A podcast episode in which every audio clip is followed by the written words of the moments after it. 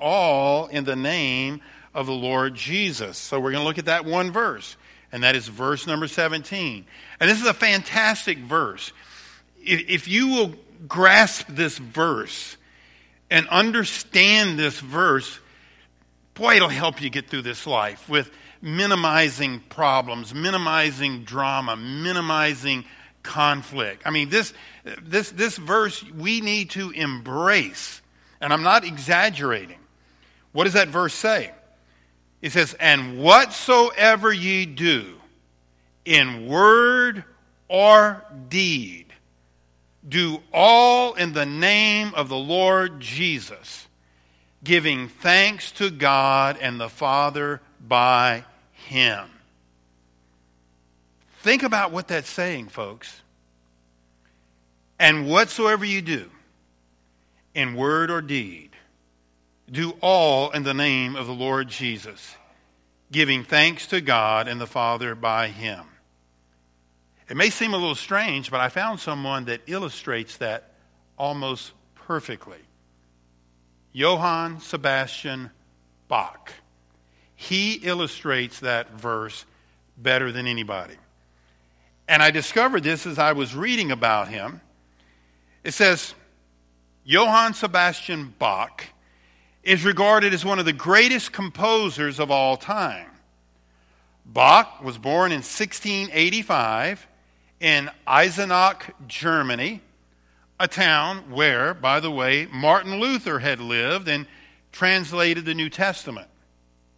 In fact, the story says that young Bach attended the same school that Luther was enrolled in some 200 years earlier. Now, when Bach's parents passed away just months apart, the young boy, then just 10 years old, sang Lutheran hymns with the church choir during the funeral. Bach not only, it says, grew up in the geographical heart of the Lutheran Reformation, he was directly influenced by Luther's work, owned a large number of Protestant books and two copies of Luther's Bible. One of which, it says, was recently discovered in a farmhouse in America. It shows Bach's notes in the margin and how he underlined scriptures in black and red ink. This writer says that being an incredible testimony to his faith. Now you say, what is still? I don't make the connection between the verse and Bach. Where's the connection? Nearly three quarters of his 1,100 compositions were written for use in worship. Three quarters of them. Between his musical genius his commitment to Christ, and the effect of his music, he has come to be known in many circles as the fifth evangelist. I'm not sure what that means, but we share it with you nonetheless. Now, here's the point I really want you to get this last paragraph in this story. Bach often started his sheet music with the abbreviation J for Jesus help me. He would, he would write that on his composition piece. Or INJ, standing for in the name of Jesus.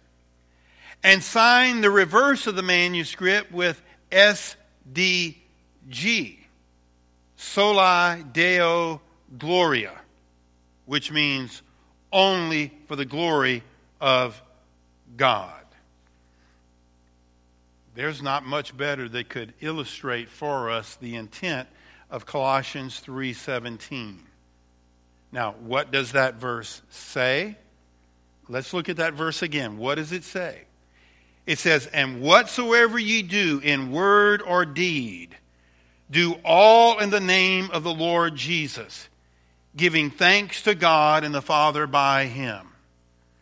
There are lots of Christians, too many Christians, that do church on Sunday and every other day is their day to do with it as they please. This verse, verse is teaching us in all things we're to bring honor and glory to the Lord. And Bach apparently did not make a distinction between doing things for the Lord and doing things for himself. So when he was writing music, while he could have put that in a different mental category apart from the Lord, he knew that everything that he did needed to bring honor and glory to the Lord. And that is evidenced by the fact that he would write those letters on the actual composition paper that he was writing on. A beautiful illustration of a man that understands that in all things we're to bring honor and glory to the Lord Jesus Christ. This verse starts off by saying, And whatsoever ye do in word or deed. In other words, this verse is dealing with the totality of our lives. It's talking about everything we say and everything we do. There's, there's no out for us Christians. There's, there's no area that doesn't come under the jurisdiction of the Lord Jesus Christ. This verse is teaching us that there is to be no distinction between the secular or sacred. In whatsoever, in other words, in everything ye do in word or deed, what it's saying there is there, there's no exception to what is about to be said. Everything you say and everything you do is being addressed here for every single one of us. There wasn't an expir- there's not an expiration date on this verse. It is still applicable today. It's as important today as, the day that it was, was written by, by the Apostle Paul to the Colossians. And a proper understanding of this can be so beneficial to us today. So many people today have lost their way. So, so many people in this crazy, mixed up Sodom and Gomorrah world that we're living in right now are so com- confused and led astray. We as Christians are so blessed to have this verse. This verse can save us immense heartache and immense pain. So, he starts off by saying, And whatsoever you do in word or deed, and then look at the second part of that verse. Here's the command do all in the name of the Lord. In other words, everything we say and everything we do has to bring honor and glory to the Lord. And if it doesn't bring honor and glory to the Lord, don't do it. Amen? Just don't do it. Well, what if it's questionable? Well, then don't do it. You know, don't take the chance. You, you can't go wrong by following this verse. You can go wrong by making exceptions or deciding you're going to take your chances. Blessed is the individual in this room that understands this verse, values this verse, embraces this verse, and tries to make it a part of their life. And it may be challenging at times. We're sinners. There's a, there's a lot of temptations out. Where are you guys going? The kids' ministry, okay. I've never seen them in mass exodus like that.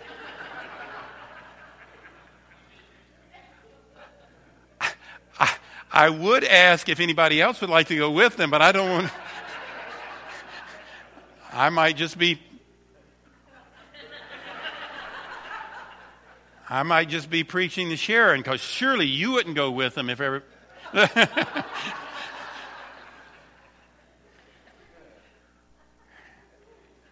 Everything we think or do must bring honor and glory to the Lord, everything we say and do. And anything that can't bring honor and glory to the Lord cannot be a part of our lives. Now, again, that can be a challenge because we're human and we're sinners. But we should never make any excuses by trying to explain that verse away or say that it's too hard.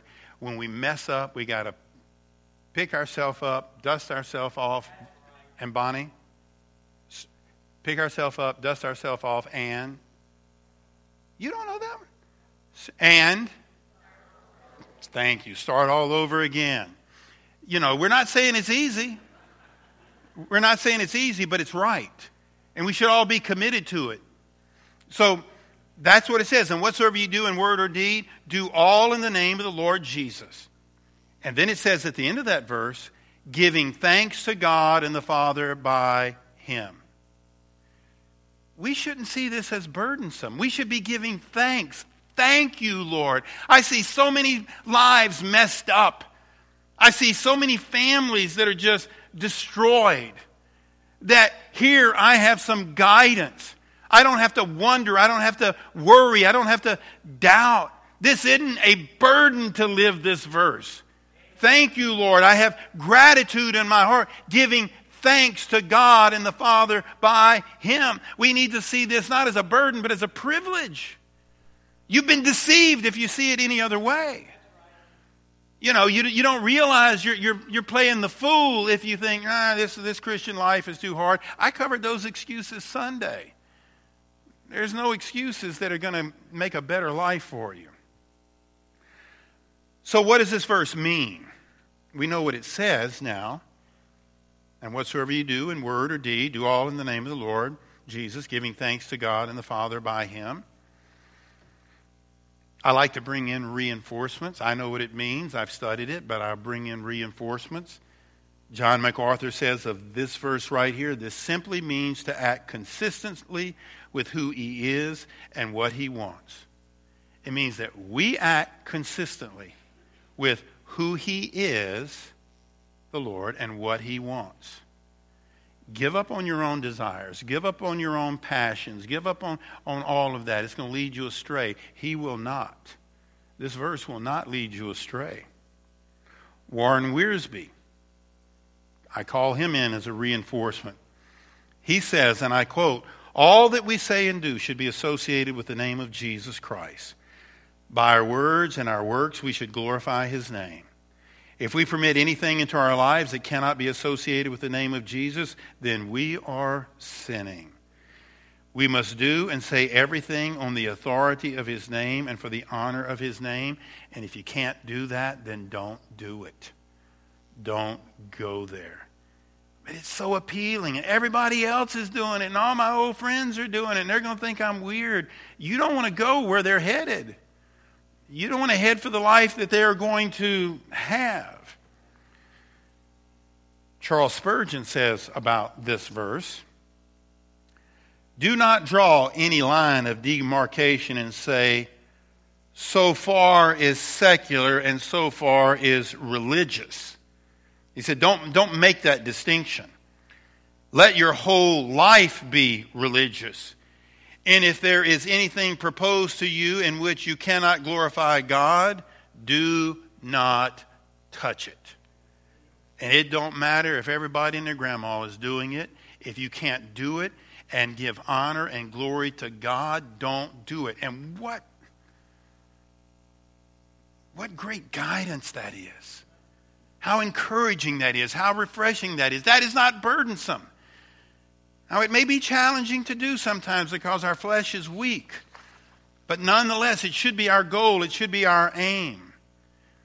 We have to understand that we have a family name that we have to protect. We are Christians.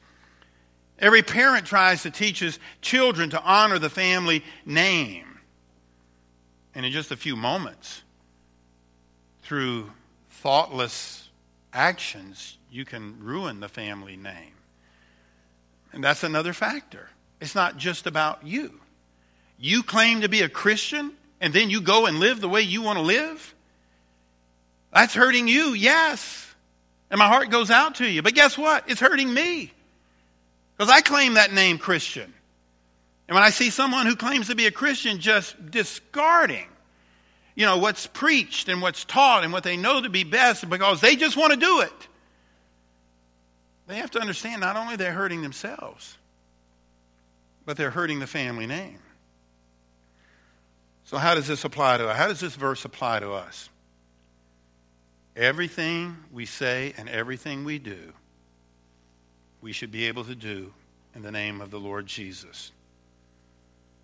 Doing and thinking in the name of Jesus means we know He wouldn't mind having His name associated with what we are doing or thinking. You cannot do something and, as a Christian, attach by your involvement the name of Jesus to something that is wrong. Spurgeon put it this way. Here's another Spurgeon quote When you go to any place of doubtful amusement, can you go there giving thanks to God and the Father by Jesus Christ? Can you thank the Lord that you're permitted to go? And pray for divine blessings when you go and when you come away? And the answer is if you cannot, then you should not be involved with it. Doesn't matter how popular it is, no matter how appealing it is, or how much momentary pleasure you might derive from it. In the long run, it's a price too high to pay.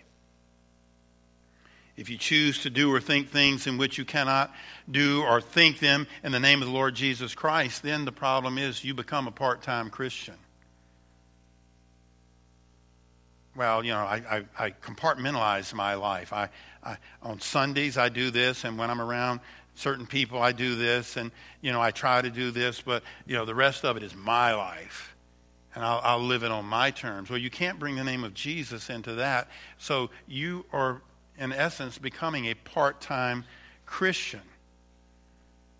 And, and, and the, the issue there is that if you attach his name by your participation in it, that is harmful, it's offensive, and God condemns it. And it's a serious mistake to associate Jesus with evil with one of his children participating in it. So there's two serious problems here when you don't take heed to this great, great verse. One, if you don't take heed to this verse, if you ignore, ignore this verse, and you can do it, you can do it. We're not, ro- we're not programmed robots. God is, is sovereign, but at the same time, He's given us a free will. If you do that, one of the problems is you become a part time Christian. Let me just read you this little illustration. The host of a radio program told about a man who described his religious views by saying, I'm a Christian on Christmas and Easter. He seemed to think Christianity was a part time proposition. This article goes on to say even if we don't deliberately relegate our faith to just two days each year, many of us engage in a form of part time Christianity. We do that when we pick the time and the place to practice our faith instead of being consistent every moment of every day, which is what this verse teaches us. When we choose to sin, when we choose to neglect our relationship with Christ, or let the world squeeze us into its mold, we become part time Christians. And let me tell you, those are the most miserable, unhappy, defeated people on the face of the earth. And we all run into them too often. People who have one foot in the church on Sunday and another foot in the world the rest of the week. So, one of the problems with not understanding and appreciating this verse or violating this verse, in other words, participating in things or saying things that does not honor Christ, you become a part time Christian. But the second thing, we've already alluded to it, is it drags the name of Jesus in the mud. We are his children. When you claim to be a Christian, you bring the name of Jesus with you into the den of iniquity, whether it be a bar room, a nightclub, a casino, or a, uh, some movie theater that's playing something that no Christian should be, be viewing. What you're doing is, as a Christian, you're dragging his name uh, through the mud. You call yourself a Christian. You know, a little Christ is what that means. And in addition to that, you cause others to discredit the name of Jesus and its ability to transform lives by the lack of power in your life, your lack of transformation. You know, it's one thing to be a baby Christian, and we need to show tolerance and patience with baby Christians. But when you've been saved for a while, and it doesn't really need to be a long while, you ought to start evidencing some discernment and some appreciation for God and His Word. And, and if, you, if you can't do that, you might want to check up on your salvation. And I, I mean that sincerely. So, a violation of this verse does two things. It presents two serious problems. It makes you a part time Christian, it drags the name of Jesus through the mud. But for those of us in spite of our frailties, in spite of our faults, in spite of our, our messing up, it, for those who, who embrace this verse, understand this verse, and try to apply this verse to their lives, in spite of our shortcomings, it is attendant with, with blessings. Number one, when you understand this verse, it will keep you from saying things you shouldn't say. If you can't attach the, if it doesn't bring honor to the Lord Jesus, then you know I can't say that. It will keep you from going places you shouldn't go. It will eliminate a lot of avoidable drama in your life because it's going to keep you out of those places you shouldn't go, and it's going to keep you from saying the things you shouldn't say. And with that comes the fact that your drama level has reduced dramatically. Have you noticed that those Christians that violate this, there's all sorts of drama in their lives, their, their world is in upheaval? Number four, it will put you in a position to be blessed of God when you work to live this verse out in your life. Number five, it will protect and enhance your testimony before family, friends, and coworkers. Number six, it will draw you yet closer to God. And number seven, it will develop a life in you worthy of praising and thanking the Lord, which is the way that verse ends. I found this really neat story. I had never heard this story before. It comes from Harry Ironside, a great preacher of yesteryear. And it illustrates the verse that we're looking at tonight. And whatsoever you do in word or deed, do all in the name of the Lord Jesus, giving thanks to God and the Father by him. It's easier if I just read the story. I think you'll find it interesting. Harry Ironside wrote When I was a boy, I felt it was both a duty and a privilege to help my widowed mother make ends meet by finding employment during vacation time, on Saturdays, and other times when I didn't have to be in school. For quite a while, I worked for a Scottish shoemaker, or cobbler as he preferred to be called, an Orkney man named Dan McKay. He was a forthright Christian, and his little shop was a real testimony for Christ in the neighborhood. The walls were literally covered with Bible text, pictures, generally taken from old fashioned scripture sheet almanacs. So that look where one would, so look where one would, he found the Word of God staring him in the face in that little shop. On the little counter in front of the bench on which the owner of the shop sat was a Bible, generally open, and a pile of gospel tracts.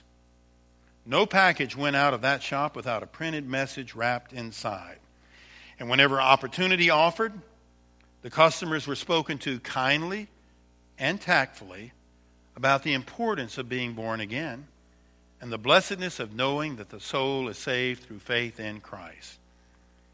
Many came back to ask for more literature or to inquire more particularly as to how they might find peace with God, with the blessed results that men and women were saved frequently right there in the shoe shop. It was my chief responsibility to pound leather for shoe soles. A piece of cowhide would be cut to suit, then soaked in water. I had a flat piece of iron over my knees, and with a flat headed hammer, I pounded these soles until they were hard and dry. It seemed an endless operation to me, and I wearied of it many times. What made my task worse was the fact that a block away, there was another shop that I passed going and coming to or from my home, and in it sat a jolly, but godless cobbler, who often gathered the boys of the neighborhood about him and regaled them with lewd tales and made him dreaded by respectable parents as a menace to the community. Yet somehow he seemed to thrive, and that perhaps to a greater extent than my employer, Mr. McKay. As I looked in his window, I often noticed that he never pounded the soles at all, but took them from the water, nailed them on, damp as they were, and with the water splashing from them as he drove each nail in. One day I ventured inside something I had been warned never to do. Timidly, I said, I notice you put the soles on while still wet. And are they just as good as if they were pounded? He gave me a wicked leer as he answered, They come back quicker this way, my boy. Feeling I had learned something, I related the instance to my boss and suggested I was perhaps wasting time in drying out the leather so carefully. Mr. McKay stopped his work and opened his Bible to the passage that reads, Whatsoever you do, do all to the glory of God.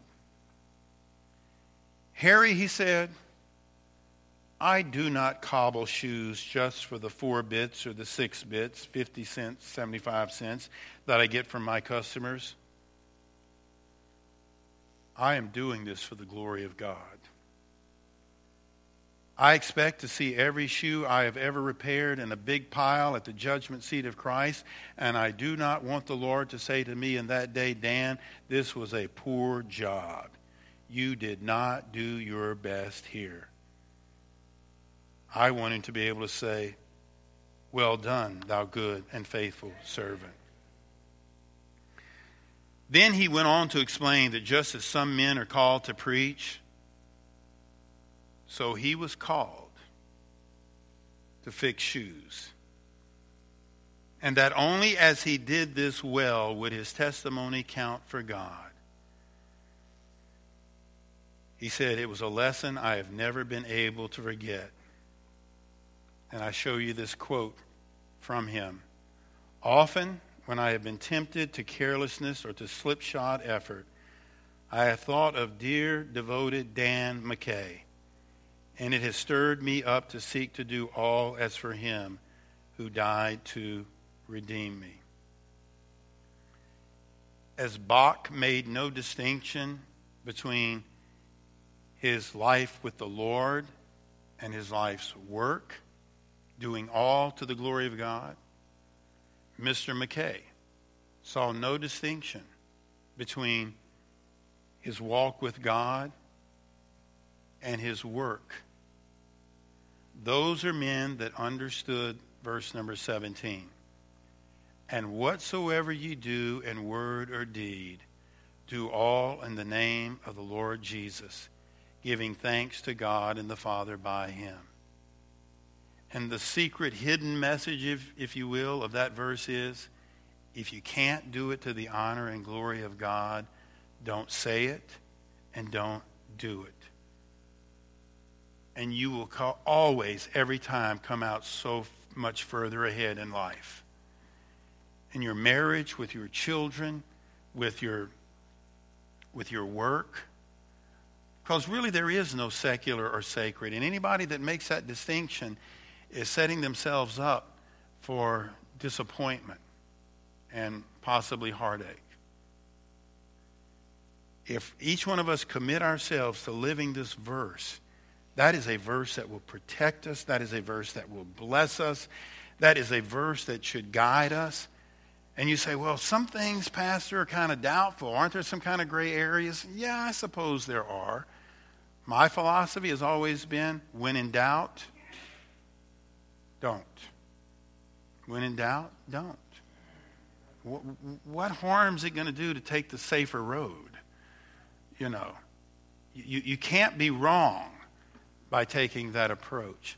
Now, again, as we close, is it easy? No. Is it right? Absolutely. Can we mess up along life's journey? We sure can. But still, is this best for us? Absolutely. When you mess up, pick yourself up, dust yourself off, and start all over again. I mean, by that I mean ask God for forgiveness. We all mess up, we all come up short. Sometimes what we do embarrasses us and embarrasses our family. But the good news is God is long suffering. Amen.